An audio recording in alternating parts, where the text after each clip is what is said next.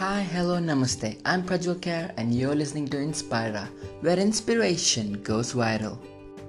As the COVID 19 pandemic lockdown comes to a close, the most asked question is how do you start a new habit? Plenty of them try to start a new habit and fail. They just don't start off on the right foot. Today, I'll be sharing a short and a simple tool that help you start your habit effectively and successfully.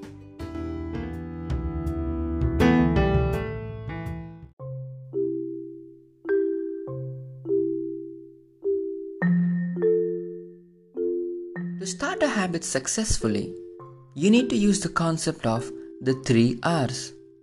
This concept is simple and easy to put in use. So, to start off a new habit, these are the 3 R's that you need to do.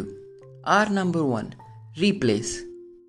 Identify a negative habit and replace it with the positive habit.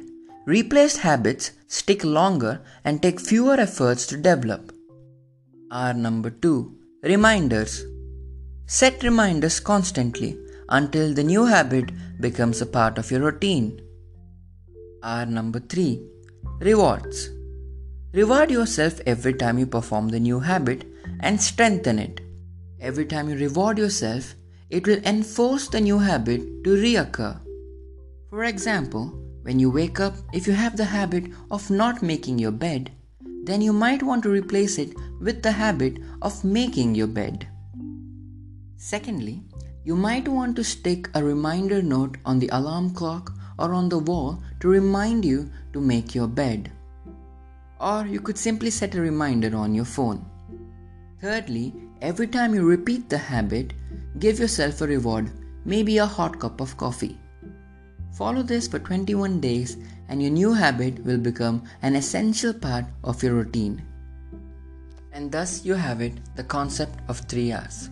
I'm Prajwal Kher and you're listening to Inspira, where inspiration goes viral.